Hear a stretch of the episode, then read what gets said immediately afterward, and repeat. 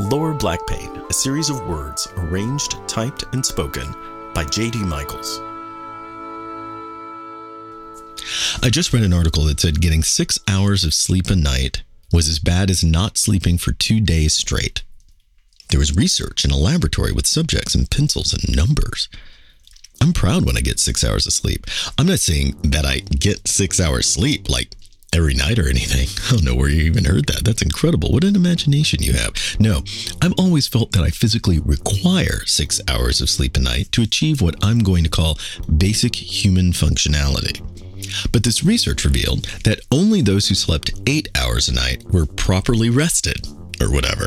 The smarmy jerks, while my noble Sixers faltered on the 10th day, breaking down in tests, doing things like cognitive stuff, vocabulary things, maybe memory stuff too, I don't really recall. So much modern talk mentions a work life balance, and we live in a world of such stunning convenience that surely it is nearing utopia bonbons on chaise longues and self driving cars while wearing VR helmets.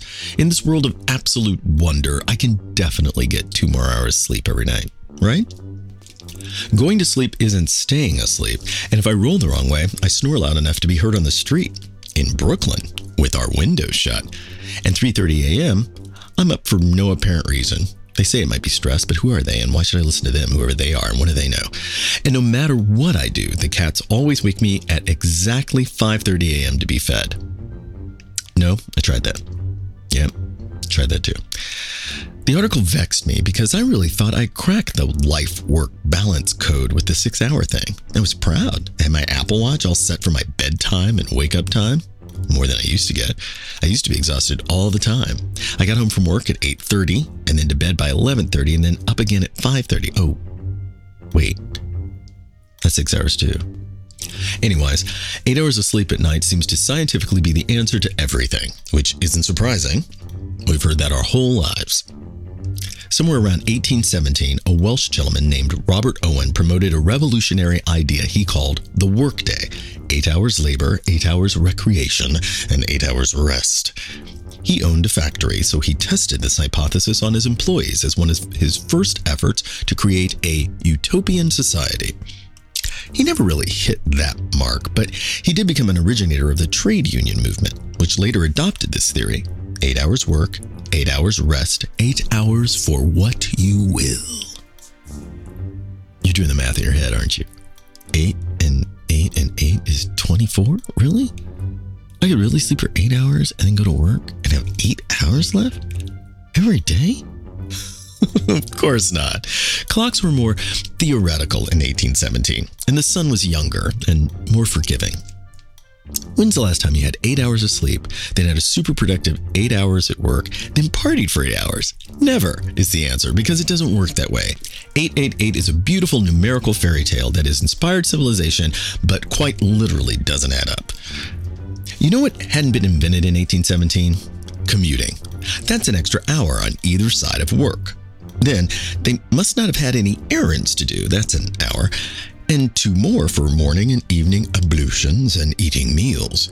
At least an hour for some kind of home maintenance or reading the mail or the news or anything else that's necessary instead of a fun choice. That's 16 hours of work a day. Sounds more like it, right? We're getting there.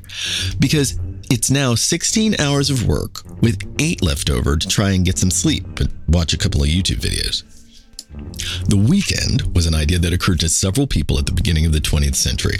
A mill in New England offered Saturdays off to its Jewish employees along with Sunday. Then Henry Ford tried it.